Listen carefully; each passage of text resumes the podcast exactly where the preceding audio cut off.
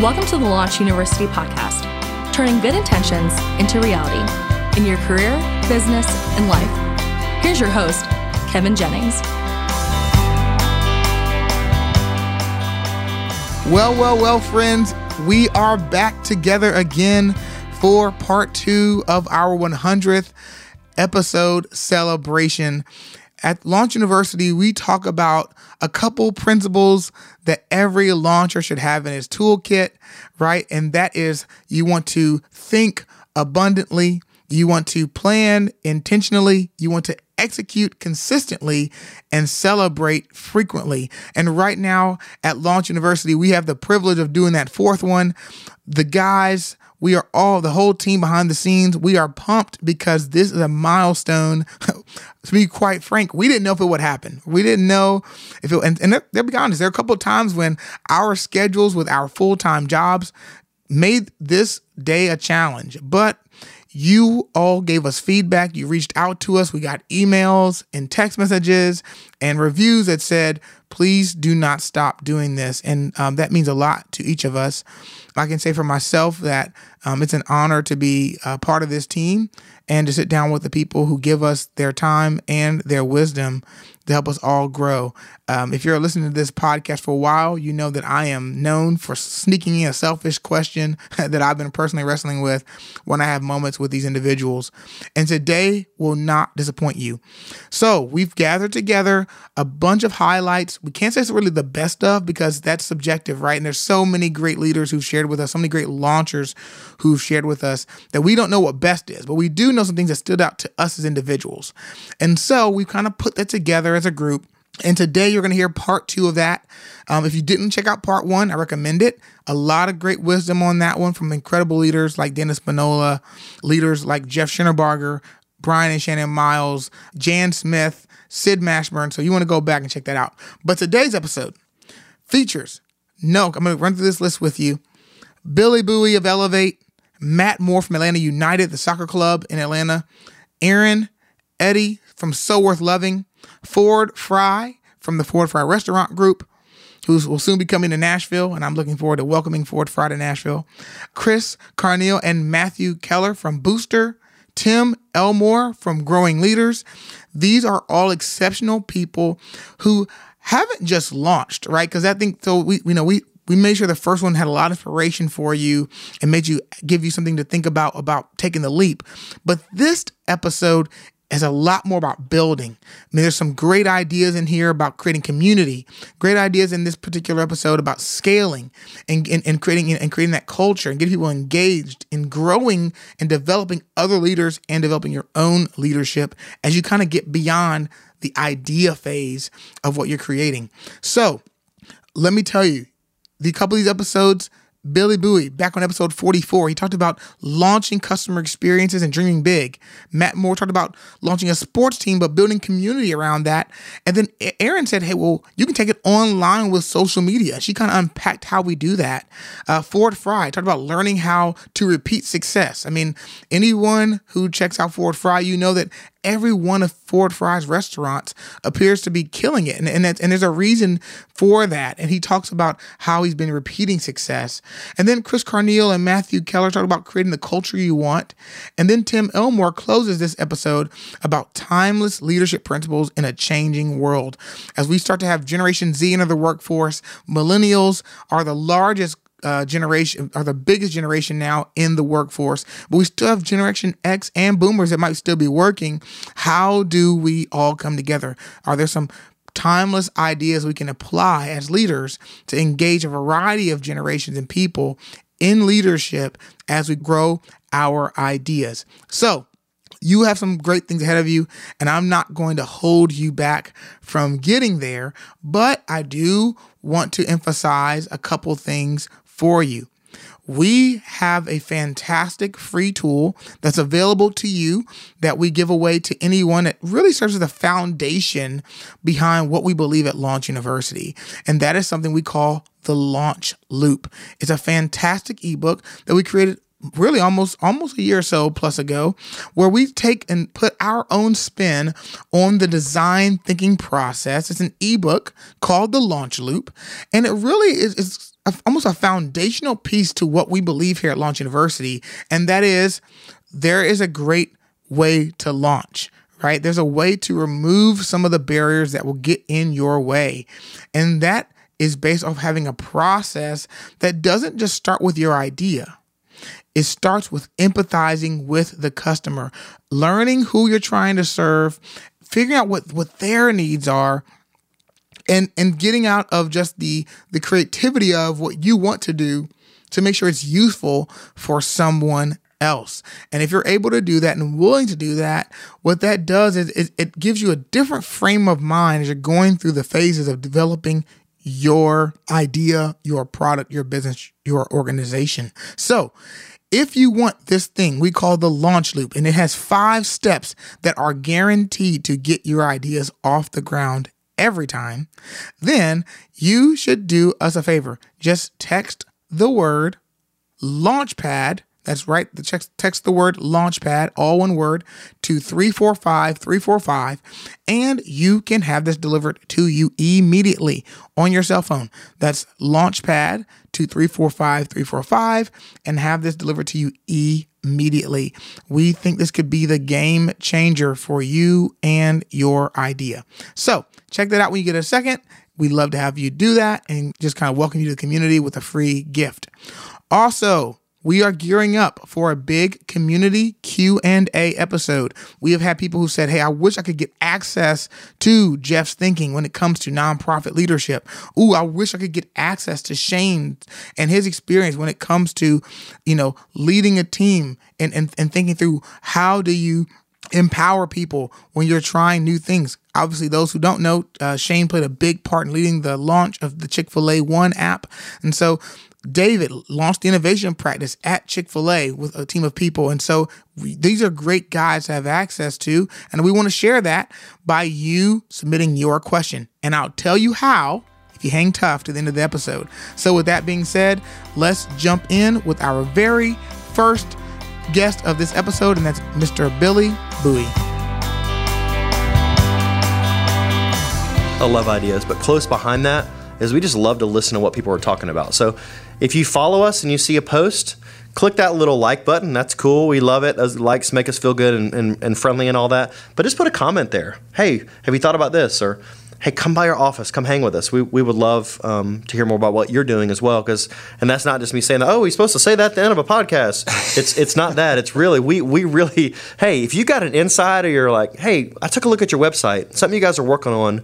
What if you did this? You want to get me fired up? Come in with a what if statement. We'll have a three hour conversation about what if might be. So at Elevate Team on all social media stuff. If you want to follow me at Billy Bowie or BillyBowie.com.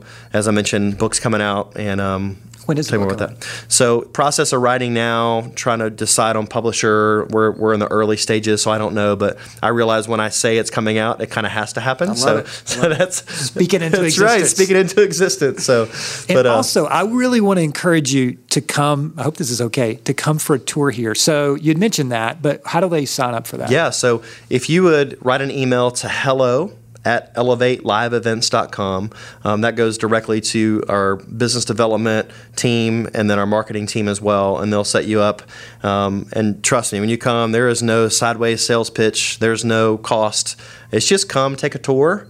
We love people just to come and hang out. And hey, cool. If it, we work we work together, great or if it's just to be an encouragement to you, that's great as well. And so we would love, you know, one of our goals at Elevate is to have 40 guests per month that join us at the office. That's one of our metrics, kind of our leading indicators when it comes to that is like how many people from the outside of our office actually join us and just come take a tour and, and hang out. So, wow. Well, Billy, man, I'm such a huge fan, and uh, I've known you before you were doing this. Mm-hmm. So congrats. It's Thank just you. so fun and exciting and inspiring to see what you're doing. Yeah, I love it. Well, if I can leave the launchers out there with a final thought, don't be afraid to dream. One of my favorite ideas is I love when people lock the doors and then tell me I can't get in. I live my life that way. And if you're listening, do that. Go for it. Challenge yourself.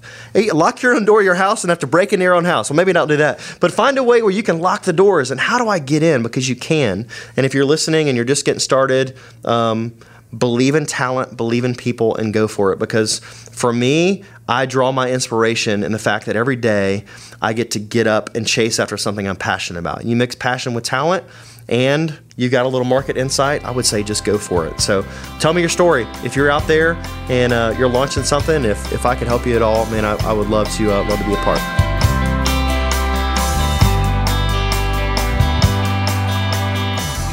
And then Atlanta United, you know, whispers of Atlanta's going to get an MLS team, and Arthur Blank, who also owned the Falcons, uh, was was going to be the owner of it. And so, you know, our uh, our CMO at the time came to me and said, "Hey, you know, we've got about 10 days until this happens. So we need to launch a website and we need to launch uh, all the social properties for it and work with the MLS on that. So that was MLS Atlanta 2017. It wasn't Atlanta United yet. We launched all of that. It went really well, and we started to see the passion for it. You know, we did, um, you know, we did a launch party. It was a big deal, and it was we did it in Atlanta and you kind of saw something, you know, a buzz, you know, and, and I remember we, we did it at Ventana's downtown Atlanta, and you know, we did this live stream. Uh, the mayor was there, Arthur Blank, commissioner, and you know some VIPs, and then you kind of look, and there was all these people banging drums, chanting. I was like, "This is We're different." something. No, like, this is different. Yeah, it's different. And, and, and then I remember leaving Ventana's. I went to Stats with a couple of people to you know kind of celebrate uh, just you know at the end, wow, we you know let's let's, let's go um, let's go celebrate for a second. And up on the rooftop, everyone was wearing our scarves, wearing shirts. We had sold out of all that, and, and, and you just see there was a there was a vibe there, and I think I was like, I, these don't look like the same people I see at Falcons games, you know, or Hawks games when I go. And so I knew something was there. And then for the next, you know, about year, um, we just kind of maintained it, right? Because you know, you weren't launching until 2017, and so we still had some time, and uh, so we kind of maintained it. When news happened, we put it on the website. We, you know, we'd put it on social. You know, we we engage where, when necessary with people that were excited about it. Um, and then as we got closer to the launch, when it was going to be Atlanta United, you're going to have colors, you're going to have a logo. Um, we started having, you know, we had a president, we had a technical director, you know, started getting staff, ticket staff. Um, then I really, you know, I remember we launched Atlanta United, and I the, just the amount of retweets, the amount of likes, the shares, the buzz out there, and I said, you know, we, we've got something here. Matt, there's something there that I, I think is important for launchers, for all of us, is that not only did you understand your customer and you're learning your customer as you Yeah. go, but you you kept engaging them along the way. So Definitely. I think about you really didn't have a product to launch for let's say a year and a half, two years, but you brought them along the journey and you kept them engaged. And I think that's really important. Sometimes when we're launching, we, we wait until the launch versus getting them, bringing them along the way and creating some of that energy. Absolutely, and I think you know it's funny if you if you know from the digital space that I'm in, it was, you know, there was some lulls in there when you know you you had zero news to share, but you could really understand your you start understanding the culture, understanding your client by even if it was National Puppy Day was trending, right? What could you do, you know, that has to do with Atlanta, has to do with soccer, has to do with this new team? put it out there. Or I remember we did Star Wars Day. We put like a lightsaber photoshopped in Carlos Book Bocanegra's fan, and we saw how people reacted to that, right? And so, you know, um, and then I'll tell you, you know, we did President's Day, and we started putting the scarf on like old presidents' photo, and people crushed us for it. They hated it. Like that's stupid. That is, you know.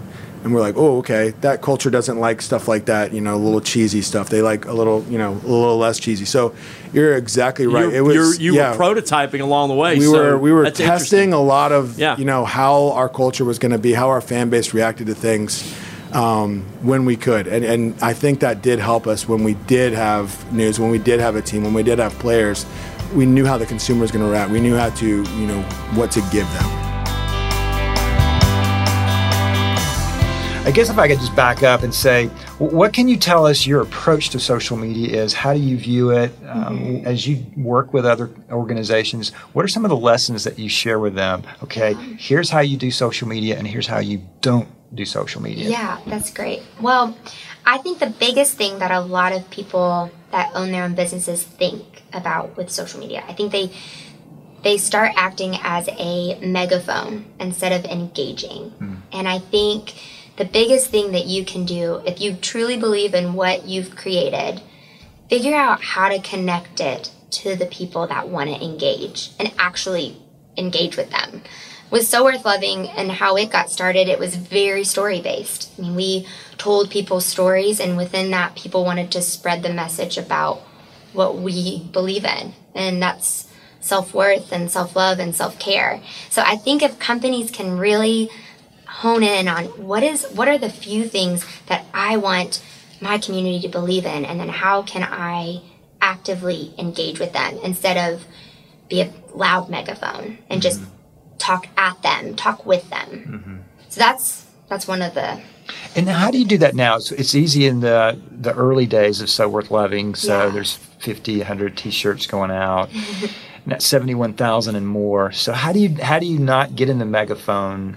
Because sometimes you have to say yeah. we just launched a new yeah look retail store or so where's the balance there? Yeah, that's a that's a good question. There's definitely a there is a balance between putting out informational things for your community and then also putting out something that's for them that they can take for themselves. Mm-hmm. And I think you just have to gauge it by how much you I mean, you know, if we post you know, two to five times a day. I think you have to be consistent with your messaging more than you are informational stuff. And then you just intertwine it in there. Mm-hmm. But you just have to observe and, and, make sure that you're not posting too much. All right. Now let's talk about that. Let, yeah. let, us take a specific social media channel like Instagram. Mm-hmm. Uh, you guys are fantastic on Instagram. You're helping Thank us you. at Gwinnett Church with Instagram. So, what are what are best practices? Yeah, I think being very consistent. Okay. I think if you think that you, it's just like within internally when you build a team, it's like vision, vision, vision, vision. Think of that on social media. It's vision, vision, vision, vision, and then some information every now and then, but vision, vision, vision. and then finding things to celebrate with the people that are following along your journey as you evolve into a business or, um, you know, a nonprofit or whatever it may be. We have found pieces that we like metrics that we celebrate. So whenever we hit 10,000, 20,000, 30,000, 40,000, 50,000 followers, we always want to celebrate that because they got us there. We didn't get us there, they got us so there. how have you done that? So oh, we've done so many fun things. So sometimes we'll do like a sale or like one time we did 40% off for 40 minutes. And that was insane. we uh, we sold so much that we actually sold the amount that we sell in a, in a month in one day in 40 minutes. But what we've also done when we hit 50,000 followers, we said we're going to give something for free to all 50,000 of you. And we're going to launch it and we built up the hype. We built it up for like 2 weeks. Like once we hit 50,000 followers, this is what's going to happen. Something you just don't know what it is until the day of. And so, did you know what it was? No, not yet. not yet. we didn't. We were like, we're gonna give something for free away, but we don't know what it is yet. and so, what we did was, people got like a, a phone background, a desktop background that had a, a really fun message that said, um, "Bad vibes can't hold me down." Uh, we did a poster, a free poster, and a and a coupon code, and they had 24 hours to get it and and it was so fun. Like it was like, oh my gosh! Like so now every time we have a milestone, we celebrate and we're getting more creative and trying to figure out, you know, as a business how to do it financially where there's, you know, not a lot of overhead, but that we can still engage and like just give something for our for our family for being so supportive. I think you cannot thank the people that are following you enough. Like I don't think you can thank them enough. That's fantastic. Want to go back in time and talk about the transition to becoming an entrepreneur, launching out on your own. Uh, you went to culinary school in New England. You worked in some really upscale restaurants. You uh, were part of the Ritz Carlton organization for a while.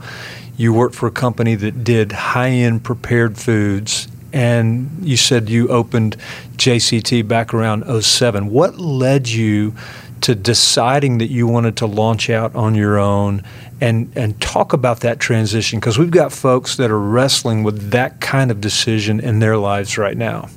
Yeah, I mean, I remember it pretty clearly. You know, as any chef, and you know, who knows? I mean, most maybe there's other professions out there where everyone has a strong desire to have their own place, but very few actually are are able to get there or um, decide to, uh, you know, take that step outside to get there. And JCT was one where I knew I was ready. Uh, you know, deep down, I wanted to have a, a, partner, and I kept saying that to my family. I'm like, I really want a partner. My family, you know, had been in business, you know, in different degrees as well, and they're like challenging that thought of uh, a partner and they're like why do you need a partner and i tried to make up some reason why i needed a partner and i never won that argument um, so finally uh, my brother-in-law was really the one that says hey listen i'll I'll hold your hand. I'll hold your hand while you walk out that door, you know, and and let, us let's, let's do this. And he so so uh, you know pretty much went out on a limb and just did it.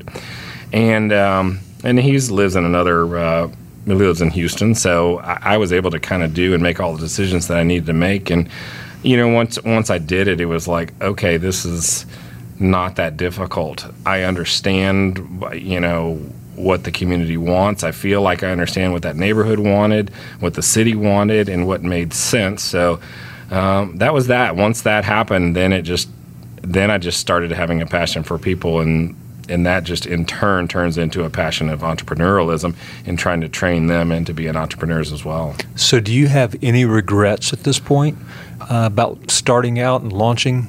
Yeah, none whatsoever. None whatsoever. I mean, I, I don't know I don't think I could have it any other way. That's I great. Really think that that strongly about it. So think back. You're getting going.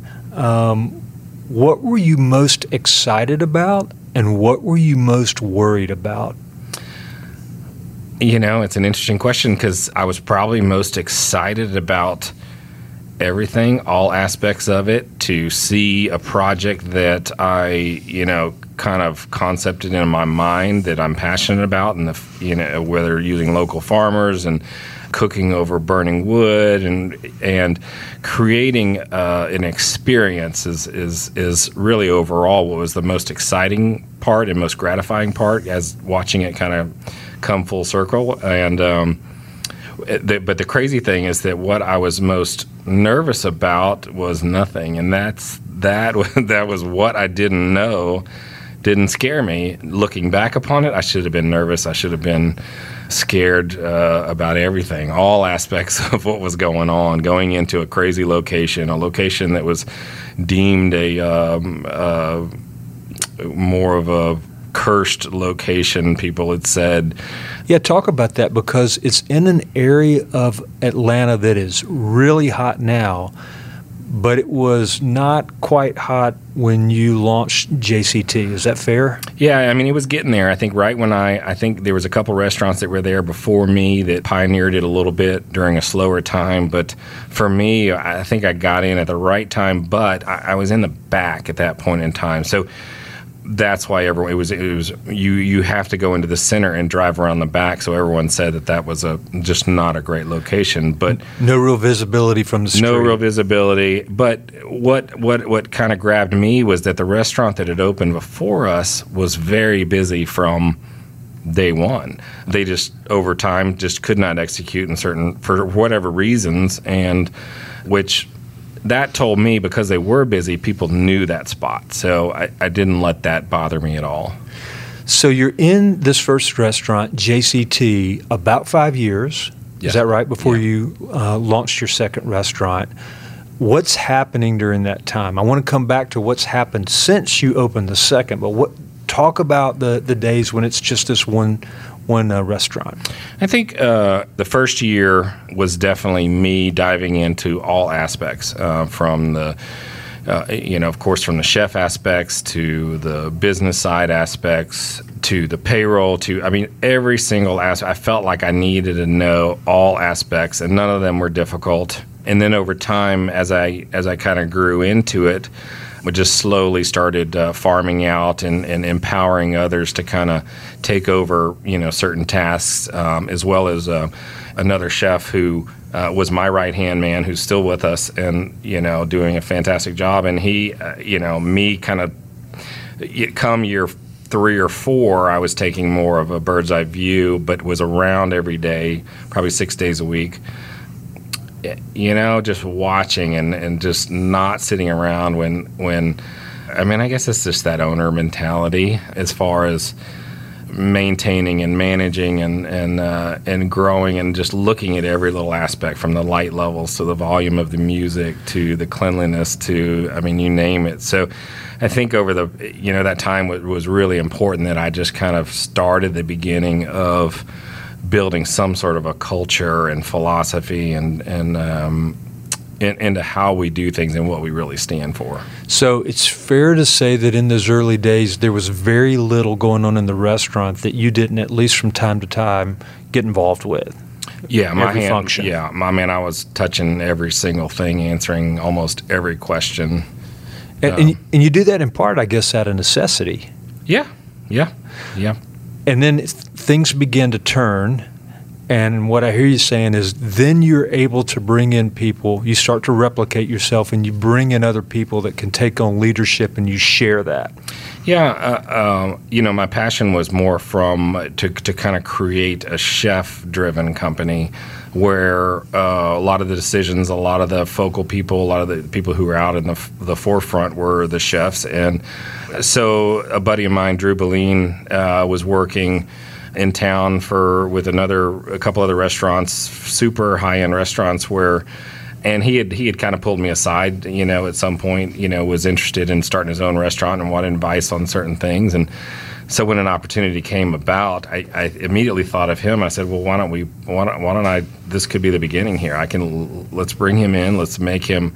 You know, he can invest a little bit of money. He can be a partner in this thing, and he'll own it. And that's really what happened with two four six. And he did. He owned it, and um, it's a fantastic restaurant. And you know, since then he still oversees that restaurant, but he's also overseeing every other restaurant as well. So it's been really a fun, fun ride with him. Talk a little about the timeline for growing your business after you opened 246, your second restaurant, because it's been pretty crazy lately. Yeah, yeah.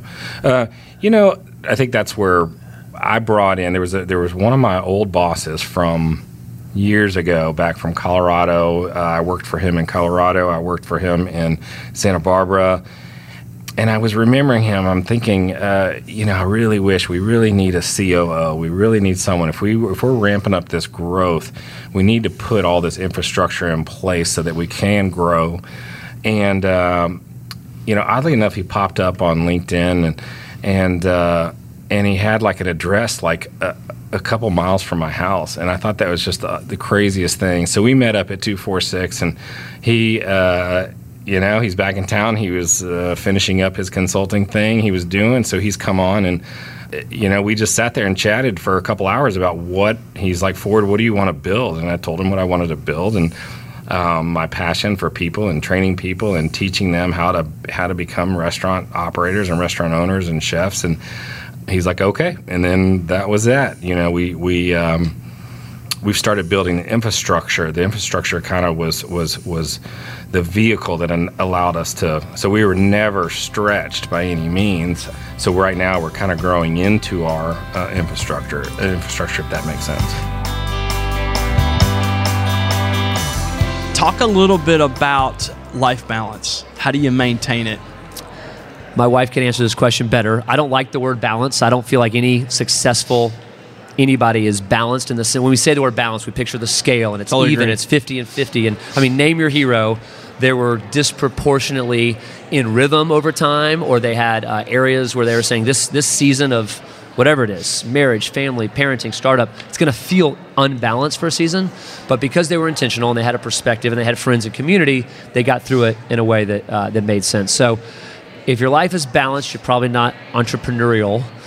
but it's okay to be out of balance for a season as long as you have the right people. Well, I think that's it. a great point. It's almost like a, a fulcrum that moves, right? It's Yep. like Pendulum if you swing. think it's exactly, and it has to swing over. Um, you just need to make sure that it eventually swings back. So there may be some intentionality or focus you need to put in the business right now, and then it needs to swing back. Otherwise, you will get out of balance. Here's a very practical thing that I'm doing, and I do it more every year. I start with a two year calendar and I prioritize the most important things first on the calendar. Here's family vacation. Here's when my kids' school start. Here's their sport. So if I have the priority first, then it's tough to get so far out of balance that it harms my priorities because I've scheduled my time around what matters most. All right, so um, I'm going to shift a little bit. There are probably listeners out there that are actually working for an entrepreneur Mm-hmm. and they're maybe frustrated or they don't know exactly what to do. I'm curious from your Most are ex- frustrated, I'm sure. most are frustrated. Okay. So, Matt, talk to us a little bit about how do you serve well? How do you serve an entrepreneur or maybe your boss at work? But give us some tips or your thoughts on how do you best set, you know, the guy that you're following up for success. I think you have to take a different perspective, and I am serving him. So if there's conflict, I need to figure out well, why it's there and what it's coming from. You know, hearing how he he started and really scaled Boosterthon before I was ever on board, I look at that, I analyze that, I figure out best practices, and then I try to create systems that can reproduce the success, but on a larger scale with more people. So you mentioned, you know, you got an idea, what do you do? And he goes, go sell it. And I absolutely agree but I, I then go, most people can't just do that. So, and their instinct may not be right. They may not have the value proposition they think they have. And so I put a step before that and I say, well, to make that work across this larger scale for his visions with a large organization, let's create systems of, you know, practical step. You think you got a great idea? Kill it do everything you can research market analysis actually test it with some phone calls like pre-selling the concept and try to kill it by saying this isn't going to work and then if you can't kill it then you actually you, might have something you that might be onto something. Yeah, yeah. That's great. Well, one of the things, and, and I am totally going to shift right here because I, I want to make sure before we get off this podcast, we touch on this because I think it's one of the things you're great at. Even from the early days, I feel like the culture that you've created at Boosterthon is bar none. I mean, there are so many great organizations that could learn from what you guys have created. Talk to us a little bit about, even in the early days, how do you set up a great culture in whatever business or let's say whatever department you're leading? How do you do that? Shane, that was a nice softball pitch right there. Culture is what I love the most. It's what I'm most passionate about.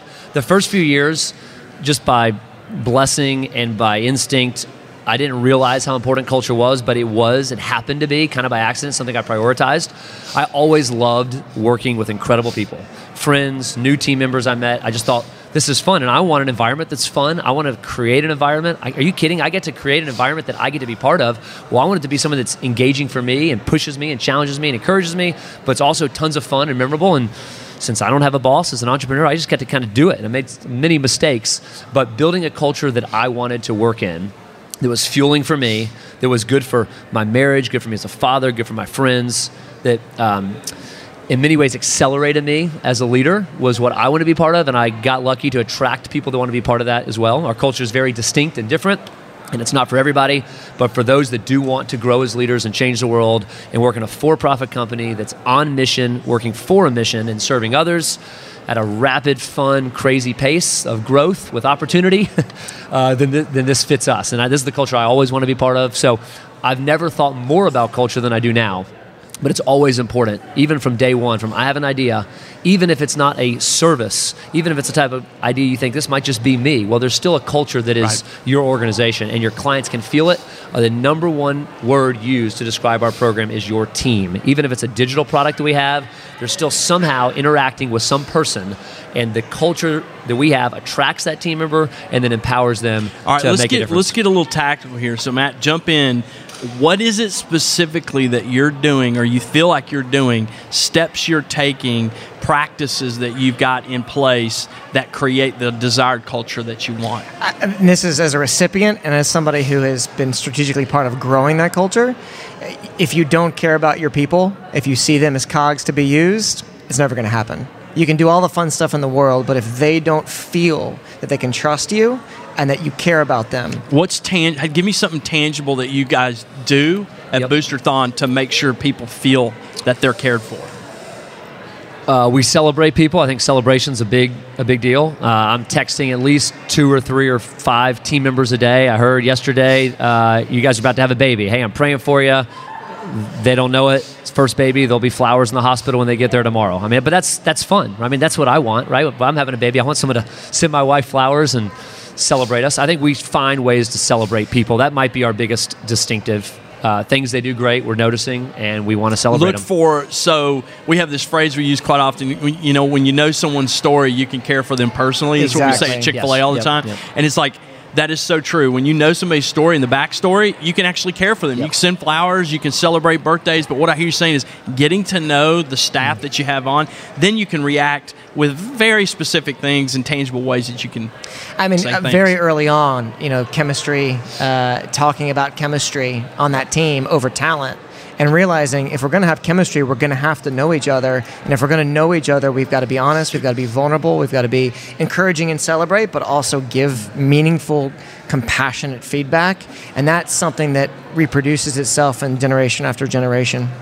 And doing fun stuff together. I mean, we've always done incredible fun stuff, from competitions to trips to what I want to do. I don't want to. I don't want to just a nine to five. I mean, there's times it extends those hours for sure, but it's always been memorable and fun. And we've got Matt and I specifically. I have 13 years now of incredible memories of fun experiences, things we've learned. We have a growth learning culture as well, and we're always pushing each other to read more, learn more, listen more. It, well, it is an absolute strategic value too, because your clients aren't going to feel the positive energy. They're not going to feel the culture if you view it as just something to check off. If you're not creatively thinking, what can we do as a team that's actually going to be really fun and engaging? If you're sending a Christmas gift that's you know promo materials with your brand on it, and you go to you know go to what Red Lobster, like that's great and all. But do something creative, engaging that you know your team is going to go, wow, I can't believe we get to do this together. Uh, that's great. That's super. Okay, so let's finish with this thought because I, I think it's a, you're at an interesting place really in your business right now because you've kind of transitioned the leadership of Boosterthon to a more of a leadership team so that you can step away, continue to fuel that entrepreneurial spirit. But that had to be a tough decision as well because you're leaving your baby, you're leaving your passion, and you're handing it over to a group of people. How do you do that, and what uh, what advice would you give to folks that are maybe at a stage of their business where, whether it's small, mid range, large, where they're beginning to hand over ownership of that or leadership of that? What advice would you give? Well, this is an art, not a science. There's no book that tells you the moment to delegate. It's basically what we're talking about. Sometimes people have read a book on delegation and they delegate way too early when things are fragile. If you're the person that can sell a product that needs five to be sold, then you got to own it. You need the ball in your hands and go do it. But you also have to be self aware enough to know your strengths and your weaknesses. I know my strengths. I know my team's strengths. We focus on knowing who each other are. And at any moment I see someone at 75% as good as I am at something, I want to give it to them then. Not 100%, certainly not 125. When they're 75% as competent as one of my functions of my job, they need to own it then. I can then have a little transition time and the I love the- that. There's a good pri- there's a good principle in that. So what I love about that is like it's not 100%. It's like when they're right about ready at 75%, that's when you kind of physically kind of say, "Okay, it's time to hand this over to you. Give you more responsibility. You will not scale and grow an organization unless you start to build a team of people. You need to find diverse talents that can complement you so you can move more into an area of your strength. But if you do it too early, it's it's fragile and it'll fall apart. Love it. Margaret Mead was an anthropologist. She died in 1978. When she died, she was probably the most famous anthropologist in the world. She said something just before she passed away that I think was prophetic. Um, she said, I believe human history, in human history, we've gone through three eras. And she said, I think we're on the brink of a third era. And I think, Jeff, we're in it right now. The very first one was what she called the post figurative world. And by that, she meant if you're an emerging adult growing up in that world, you figured out post, meaning everybody's figured out ahead of time before you. Uh, your marriage partner was chosen for you. You know, good luck with that. your job was probably chosen for you. If you're a son, you did what your dad did. If you're a daughter, you did what your mama did. And, you know, you just perpetuated the customs that have been going on for centuries. With the dawn of the Enlightenment and later the Industrial Revolution, she said we moved into a co figurative society, meaning now the emerging adult and the established adult figured out life together because reason was king. Right. We hold these truths to be self evident. She said, I see us now moving into a prefigurative world where now the emerging adult will figure out life, life faster mm-hmm. than we adults. Jeff, I feel that every right. day, And I try to stay up on everything, but uh, I, I often joke here's an anecdotal illustration of this. If something goes wrong with my iPhone, I give it to my son Jonathan, who's 25. he figures it out in five minutes. And I say, How did you know to do that? And he says, How did you not know? You know, I mean, that's exactly the conversation. So maybe some that are listening today are young, but just know the older you get, the more you feel the gap between the intuition and mm. and where you live. Yeah. And is that one? I mean, one of the things, one of the many, many things I just admire about you is you you have you've stayed young. You you and that is that because you're around? I think so, yeah. And so I don't always people? feel young, but um, yeah, I think staying around our end user, the mm-hmm. high school student, the college student, the grad student, the young employee, mm-hmm. um, it keeps us fresh and, and we kind of hear what they're thinking. And sometimes it's zany, and sometimes it's exactly what I need to hear mm-hmm. just to stay current. So yeah. I really think this listening thing is cannot be overrated. Yeah. Well, that was fantastic content from so many people. Um, obviously, I had the privilege of sitting in on a few of those conversations and then listening to others later. Uh, but one of the things that jumped out to me personally right now in this season I'm in, and that was the idea from with Ford Fry saying, "Hey, you know what? I went back to my old boss. Like, literally, I had a chance to work with my old boss." And have him or her work with me to build the infrastructure for my business. Now, what's so powerful about that idea to me personally is this he didn't burn bridges. Sometimes I think we as as launchers, we're so, when you have that idea and it's so, I mean, it's burning so passionately inside of you, you think I'm never gonna go back there. I'm I'm out of here. I have this thing I want to do and I'm going for it. But the reality is, you don't know what waits ahead of you. You don't know who who you will need later in your journey, and it's very important that we as launchers work as hard as we can to preserve relationships as we move forward. Yes, every relationship will not you know be that close where they want to work with you later, but you just don't know who you'll need to call on. I think it's important for all of us to remember that as we go forward to preserve the relationships that we we develop over time. Another big idea that jumped out to me was what Chris Carneal said about at any moment if I see someone on my team is 75% as good as I am at something, I want to give it to them then not when they reach 100%, and certainly not when they reach 125%. Man, that is convicting me today. The reality is, when you're trying to grow something, you know that there are things you can't get to because you're still holding on to present responsibilities. And we can be saying to ourselves, I don't want to give it away until they're ready. Well, what got you ready? What got you ready was the chance to go do some of it, right? And so the idea of saying, hey, I'm now calling that my 75% rule. If you're 75% ready, you're ready. And I think that could also be said about the beginning of your idea as well.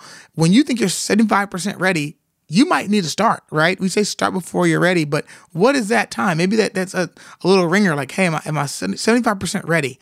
And you say, well, Kevin, how do I know that? Ask a friend, ask a mentor, ask your spouse, ask you know, ask a colleague. Hey, are, do you think we're 75% ready on this? Well, let's get this out the door. I was reading a really great article recently on fastcompany.com from uh, from Joel, who Joel is the CEO of Buffer, which is a social media management software, and he was just saying, "Hey, over my years, I've learned that literally I learn everything best for our organization when we ship ideas and get them out the door. Seth Godin says that uh, your job is not to be creative.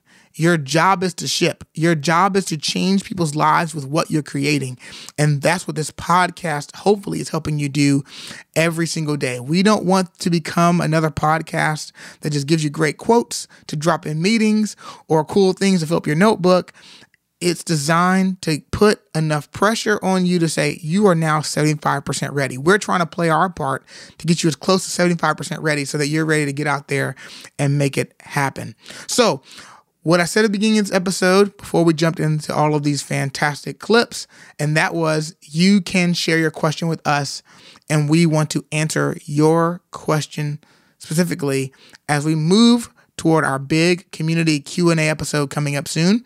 So, there are three ways to do that.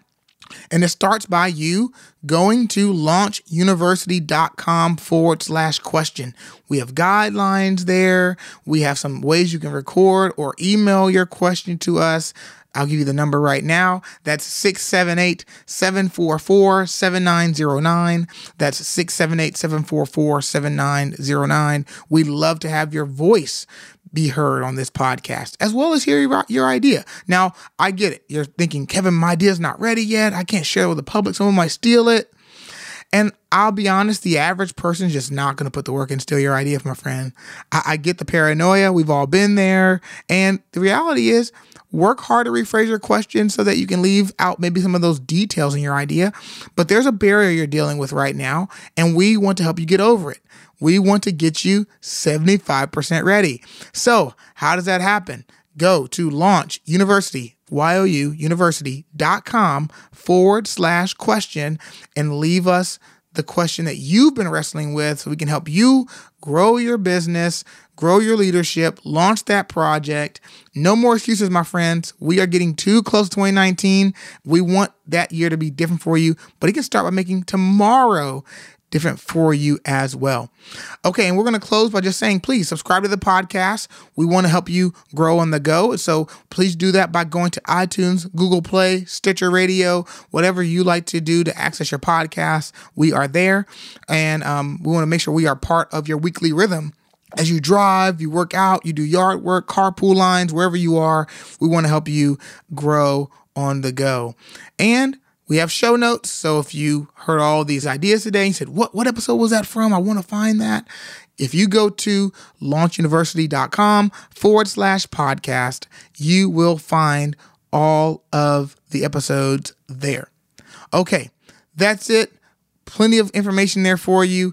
And uh, hey, guess what? One more, one more celebratory victory lap for us over here as we gear for part three of our 100th episode celebration. Thank you, thank you, thank you for supporting us the past two years. We hope, we hope, we hope that we've continued to um, be great stewards of your time, and um, and really, friends, we want to help be great stewards of your potential. So, thank you for everything you do uh, out there to change the world and make it a better place with your ideas and your solutions. And we look forward to having you join us next time for part three of our 100th episode celebration here on the Launch Youniversity podcast. Thanks for listening to the Launch Youniversity podcast. We hope it's helped you move from go getter to difference maker. Be sure to subscribe on iTunes and leave a review. For more helpful resources, visit launchyouniversity.com.